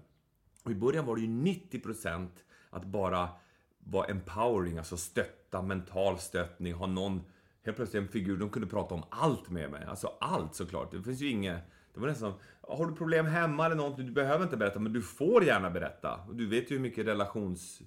Eh, grejer som också kan... Så det var ju mycket man pratade om alla, även fast många var singlar då, det är ju lite kortare relationer och allt var fritt om de ville. Så det var ju mentalt stöd. Men sen lärde jag mig, liksom du lärde dig Andreas, du gick och, och förnyade ditt spel, vilket jag var så enormt imponerad av. Att kunna ta den här moderna målvaktstekniken. Så jag, när du var på isen där, bland annat eh, på vissa målvaktscamper, då satt ju jag på läktaren och det var förbjudet att filma och, och ta anteckningar. Så jag satt och tittade på dig och, och det ni körde i 40, 30 minuter och sen in på toa och skrev ner exakt vad jag hade sett. Ut igen. Och bra, jag har ju världens minsta blåsa också, vilket jag har fått erfara i många hockeysändningar. Det, det är en liten annan historia. Jag har fått kissa i någon papperskorg någon gång lite grann. Där i Oskarshamn mellan båsen när det var, alltså det var panik. Och jag sa till producenten, eh, jag måste gå på toa. Du lämnar inte din position! Tre minuter senare, nu måste jag gå. Du står kvar. Det var, det var Vincent då, Stenberg, som gjorde sin första sändning som producent. För jag hade ju alltid fått gå annars. Är bra, Holmgren håller låda under tiden. Eller med, det är ingen som märker om jag går och kissar. Men det fick jag inte. Så då fick jag snabbkissa lite i, i en papperskorg mellan båsen. Men då vände spelet och kom ut i mittzon. Så då stod jag där mellan båsen. Jag vet inte om jag berättade det offentligt förut. Men, men det är på tal om min lilla blåsa då. Som... Eh, eh, jag vet, varför kom jag in på Lilla Blåsan? Det var något... Fast du gjorde anteckningar. Ja just det, gjorde anteckningar. Så François Allaire då, som var målvaktstränarguru där bortifrån, som höll i campen, han undrade vad är det där för kille? För jag satt från åtta på morgonen till fem på dagen i en vecka då. Och ni körde ju var tredje pass, jag, vet, jag tror det var tre grupper. Men, och lärde jättemycket och du körde dina lugna, buff, du skulle lära dig gå upp på rätt på bortre benet och rotera, använda stolparna som stopp. Massa grejer som, som var, var tätare, var mer samlad. Det du lärde dig då. Men det fick jag lära mig i teorin då. Så då satt jag antecknade, bam, bam, bam, satt hela veckan. Och nu börjar jag kunna implementera modernt målvaktsspel tillsammans med den här äh, mentala delen som jag då har haft med mig. Så nu är plötsligt så hade jag turen då att jobba med Gunnar Persson, som jag sa, också underbar. Liksom Roger, en, en lite annan typ av personlighet, men väldigt uppskattar olikheter och, och se, kan använda, okej Erik är så, de styrkorna kan vi använda här i det här laget. Så att han var, blev bra på att använda mina styrkor. Och Roger Melin hade sagt också, och Gunnar också, lär du dig video, ja men då kommer du ha jobb resten av livet inom hockey om du vill. Om du blir riktigt bra på video också. Och, så det var i den vevan jag började lära mig då Interplay och Dartfish, de här taggningssystemen. Så, så helt plötsligt nu, nu börjar jag få lite mera på min palett. Dels den här positiva killen som är ganska skön att ha runt sig. eh, Och sen mentala grejerna. Men även de, alltså både målvaktstaktiska, tekniska. Och så hade jag ju videon. Så nu, då krävde Gunnar Persson, nej, jag vill att Erik ska jobba 100%. Så innan dess hade jag kombinerat med målvaktstränarjobbet 25%, så var jag personlig assistent 75% till Martin Larsson. En gammal målvakt som, som blev förlamad när han gjorde en utrusning. Eh, och, och när jag var hos honom lärde jag mig jättemycket om livet. Alltså, alla de här enkla grejerna som man tar för givet själv, så länge man inte har något fysiskt eh, handikapp. Det var ju att också en tacksamhet, men en inspiration att möta en sån som honom som var mer positiv och livsbejakande än 95% av de man träffar ute i livet. Så då slog det mig bara, okej, om han kan se så positivt på livet och vara så inspirerande, då borde ju jag och alla andra också kunna det. Som, som är helt friska och kan röra sig obehindrat. Bla, bla, bla. Så det här, jag fick med mig mycket sådana pusselbitar och tänkte, det här är ju drömmen. Jag får jobba med det jag älskar mest, hockey. Och jag får också ganska mycket utlopp för saker som jag lärde mig i Indien under terapin, under, med de här barnen som inte fick vara kvar i klassen, alltså olika pedagogiker som man kan använda. Så nu kände jag, men då, då är det den här klassiska, när hobbyn blir det roligaste man vet och nu också är ens jobb. Vem sätter limit på hur mycket? Jag kunde ju sitta, jag minns Yvonne då, som hon är ju lika tålmodig som min mamma, men hon sa Sitter och väljer font fortfarande? Alltså typsnitt på vad jag ska skriva på inspirationsvideon. Vilken font som är bäst för dagen. Ska jag göra motståndarens logga lite mindre för att, de ska, för att spelarna ska känna... Jag minns Jesper Mattsson, underbar, som du har jobbat med också. Ja. Han känner sig lite trött i buggarna i... eh, Fan, jag känner mig lite seg, Rana. Eh, Är jag seg? Är jag, är jag långsam? Han var ju supersmart spelare och... men så- Men buggarna var... Nej, buggarna var. Ja, men, då-. Det här har jag inte berättat. Förlåt Jeppe, men då gjorde jag en grej på tal om att jag lärde mig små tricks på video. Jag tog några byten och så speedade jag upp dem till 110-115 procent. Då kan du inte se med blotta ögat att det, det är någon som har gjort något. Och så visar jag Jeppe. Fan vad rapp jag ser ut! Är jag så rapp? Du vet, då fick han ju en självförtroende-boost och jag tror vi vann SM-guld det året också. Men på tal om att hitta små tricks, hur man kan... För Henrik Lundqvist säger det, jag intervjuade honom inför World Cup, det är något år sedan. Han sa, för honom är nu målvaktspositionen, vi sa att mammorna är nervösa, Henkes mamma är inte heller att titta på matcherna på plats.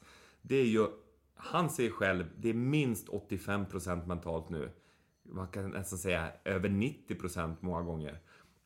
Så det har ändrats från, när man är liten och växer upp, då är det ju att lära sig massa olika sporter, bli en atlet och, och ja men, då, då kanske 90% är fysiskt. Och det är lite, men ju högre upp man kommer, desto mer vrids det där ju runt, att det blir så enormt mycket mentalt när alla är i stort sett lika fysiskt, de har lika tekniskt, taktiskt, de har material som är likvärdigt. Då är det det mentala som kommer göra skillnaden. Så det har ju fascinerat mig enormt. Så det är där jag kommer in och älskar den här coachrollen. Att få jobba med målvakter, jobba med sådana som Jonas Gustafsson till exempel, som är en, en bra, en helt okej okay allsvensk målvakt med den här tävlingsinstinkten att han inte vill ge upp en puck, han kämpar alltså. Hellre, han, kan, han, kan, han gör allt för att rädda den där pucken. Och den som klangbotten, sen kan man börja jobba med tekniken och taktiken. Och det blir den första då som är, som blir det här där jag äntligen själv har fått ihop alla pusselbitarna hur jag vill vara som coach. För att vara coach, på tal om identitet. Vem vill jag vara som coach? Hur vill jag vara? Hur, vad är mina styrkor? Vad är mina svagheter? Alltså allt, en medvetenhet i coachrollen. Det tar ju ganska lång tid. Det vet du ju själv som har gått från spelare till coach. Mm. Att, hur vill jag vara? Hur vill jag uppfattas? Så då har jag jobbat själv med mentala coach som Lennart Karlsson i Färjestad. Jag jobbar med Andy Svärd, jag jobbar med som har jobbat med massor av målvakter och utespelare och hästhoppare i världsklass. För att lära mig mer om verktygen, hur man kan nå människor. Och sen såklart min meditationslärare Madukar som jag åker och träffar en gång per år, retreat en vecka, så jag bokar Toscana, åker och träffar honom och har den här typen av coachsamtal jättemycket. Men nu är det mer inriktning för mig, jobba i TV. Alltså, världens roligaste sport presentera den. Hur ska... Man kan ju presentera den på tusen olika sätt. Hur ska man göra det? Och då har jag valt att göra det likt hur jag jobbar som coach. Egentligen bara gå direkt från min videocoach coachroll, hur jag gjorde för att jobba med målvakter och lag, rakt in i rutan. Och då gillar Gide det och MTG och Viasat. Och så har jag haft turen att få fortsätta där. Men jag får fortfarande den här känslan av att jag får jobba med det jag älskar mest. Bara det. Tack för det. Och dessutom är det inte bara, inte bara, det kan vara svårt att tro ibland, hur man täcker stolpen på bästa sätt eller hur olika tekniker får rädda puckar. Det är ju en liten del av det hela, men den stora delen av det hela är ju att få träffa människor som er och träffa folk på ICA eller alltså var som helst där man kan diskutera dels hockey, men hockeyn leder ofta till att man kan prata om andra saker. Om mentala aspekter, eller om livet i stort, eller ja, vad det nu kan vara. Så att det här blev ju mycket längre än två minuter, men det var grundfrågan var hur blev du coach? Tänker lite grann när du suttit och snackat, så här. Jag tror folk inte förstår eh, det här när man tänker på vem som blir en bra tränare eller inte. Alltså hur eh, coach eller vad som helst. Att det ligger ganska, väldigt mycket bra, eller väldigt mycket bra saker bakom och det krävs att man lägger ner otroligt mycket jobb både med sig själv och hur man gör eh, hur man jobbar med andra för att man ska bli riktigt bra. Jag tror därför är det många som, vad ska man säga, duktiga gamla spelare eller som går rätt in och blir coach men man har inte den förståelsen för hur mycket som krävs för att bli en bra coach. Eller bra tränare eller bra ledare. Alltså så mycket jobb som du lägger ner på att vara en bra programledare eller TV-expert. Ja, tack och lov så har jag bra programledare som Niklas Ide, ja, som, eller Peter Ide, ja. som håller koll på mig. Men den, den tiden som jag behöver lägga ner för att förbereda till Stanley Cup 04 som vi ska göra nu. Jag sa det till dig i morse. Nu har mailkonversationerna börjat. Alltså det är så enormt mycket förberedelser för att man bam, förhoppningsvis kan sitta och vara inspirerande och alert i rutan. Men jobbet innan, det är samma sak. Det är bra att du beskriver det, för det kanske inte har framgått, men jag, från den dagen som jag valde att vara coach och, de coacher som är duktiga som jag haft chansen att jobba med. De lägger ner nästan all vaken tid. Alltså det är så extremt mycket tid och kraft som läggs ner för att det är ju oändligt med saker man kan jobba. Och sen måste man ju kill your darlings. Man måste ju sortera bort väldigt mycket för att eh, vad, hur många videoklipp är det bra att visa? Kanske inte visa någonting, de är inte mottagliga. Eller ska vi visa två mindre bra och fem positiva? Eller? Alltså det, det är ju jättemycket känna in och... och, och så det, egentligen, det är bra att du tar upp det, för det är ju... Det är ju till exempel för att jag ska kunna ha det här livet som jag har nu, där det är ändå mycket bättre balans i mitt liv och jag får mycket mer tid för familjen och, och får jobba med det som, som jag tycker är absolut roligaste som finns. Världens bästa hockeyspelare får jag jobba med magnifika människor och presentera det för en publik som älskar hockey.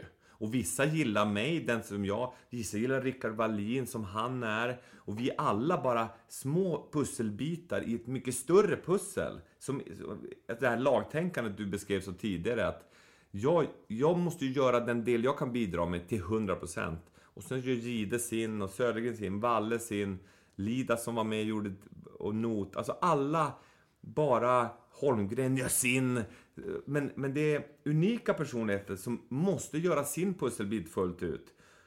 För att helheten ska bli bra. Och sen är det ju hundra personer som jobbar bakom kamera, förbereder sändningar, producerar, jobbar med ljud, jobbar med smink. Så det är ju, det är ju en jätteapparat, att en VM-final. Alltså det var upp mot 100 personer som då ska, bam, se till att det är förberett så att det flyter. Och så att man i nuet ska kunna bara respondera till det som händer. Och där kan jag känna att, både som coach och även nu som jobbar i TV, att inte vara rädd för nervositet, alltså rädd för det okända. Det är det som blir ett jätteproblem när man byter identitet, till exempel jag slutar med hockey och att först kommer identitetskris, att man hamnar i enormt mycket rädsla och okänd, vad ska hända? Ah, vart är mitt liv på väg? Men det i miniatyr får man ju uppleva varje gång man ska leka expert runt en hockeymatch. Vad ska hända? Alltså du, det är ju ändå, även fast man har idéer om vart matchen ska ta, man vet ju aldrig vad som riktigt ska hända. Så att både vara enormt förberedd och sen släppa det och försöka vara totalt närvarande och alert på vad som händer i, i nuet och fånga upp det. Det är det som är charmen med det här jobbet och sen att få göra det med, med människor som, som vissa av dem, ja men som Gide till exempel, kommer ju vara en vän för livet. Och förhoppningsvis så får vi jobba med TV ihop i ja, men hur många år som helst. Men, men det är ju en sån där person som är helt underbar. Och i hans vi tar Niklas Gide som, han är, ju, han är ju så smart så det är nästan löjligt. Tänk att sitta och ha någon producent i örat som säger 10 kvar, eh, gå vidare till det, samtidigt lyssna på två till exempel jag och Niklas Lidström sitter och har utläggning. Så han ska både kunna höra vad vi säger, höra vad producenten säger, göra en bedömning om man ska ställa en fråga till eller om han ska ta det vidare enligt körschemat. Sitter Erik eller Lidas på någonting nu som kan göra det här otroligt? Ska jag gå emot producenten så att vi blir tjocka? Vilket den här podcasten, vi är ju tjocka nu. Nu är klockan, nu har jag pratat för mycket så nu hade ju Gide suttit och... Ja, bryt alltså! För, för eh, i live-tv på TV3, då har du ju slottar. Du har 30 sekunder att prata om Anders Nilsson, vad fan är bra. Och jag kanske skulle behöva 30 minuter. För, men då måste jag, boom, kapa ner. Och det är därför jag älskar podcast. För nu, okej, okay, nu har jag kunnat prata fritt, sväva. Vi har kunnat sväva från Indiens berg till Ebba Blitz eh, replokal. Jag var och föreläste för Svenska Hockeyförbundet för några månader sedan.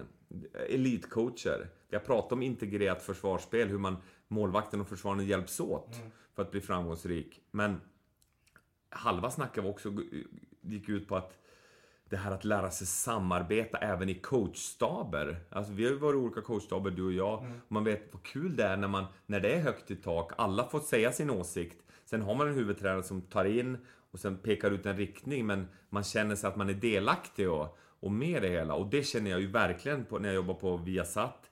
Men det känner jag även, Eh, har jag känt när jag har jobbat som coach i nästan alla staber. Att man, man känner en delaktighet och man får bidra med, med, med sin del av upplevelsen.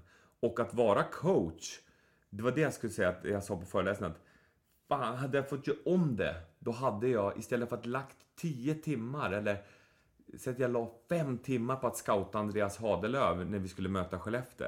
Så kanske jag bara hade lagt tre timmar på det. Men jag hade lagt en timme på att träna också. Och en timme på att vara med Yvonne, ge henne massage eller något. Som vi gjorde innan jag blev helt fast i hockeyn. Så att, på, på, jag känns, nu känns det som att mitt liv är i alla fall på en plats där jag mer börjar få tid till att göra, att det blir bättre balans. Då la jag nästan alla ägg i hadelövkorgen, alltså i hockeykorgen då. Vilket jag i efterhand, och det, det, ser man också många coacher som jag träffade ju Grönborg och Garpenlöv, Montén och hela det gänget. De har ju i sina dagliga banor att träna. För de vet att ska man orka vara alert, skärpt, bang, också orka med ett familjeliv och så, då måste man röra på sig lite. Sen behöver man inte göra 16 weeks of hell, extremgrejer som jag blir attraherad av. Utan bara se till att göra någonting, motionera någonting en halvtimme per dag. Vilken skillnad det gör. I mitt fall, välja ut sju dagar i veckan. Vilka dagar kan jag ta och äta lite ostbågar med gaffel?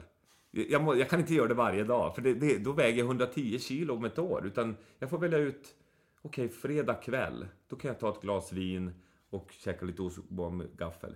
Och det blir liksom min väg för att försöka hålla någon. Jag kommer inte ha tvätt, jag kommer inte ha sixpack och bababa. Utan jag kommer förhoppningsvis leva ett balanserat liv där jag samtidigt njuter av kortsiktig njutning vissa tillfällen under veckan. Men också ser en långsiktig njutning i att leva hälsosamt, äta ganska sunt, dricka mycket vatten.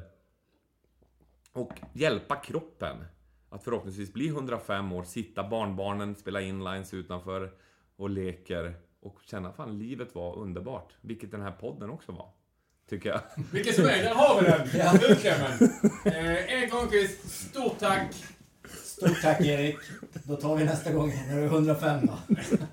Ja, du är välkommen tillbaka. Nu ska jag faktiskt sätta mig här ute och läsa om Treccia.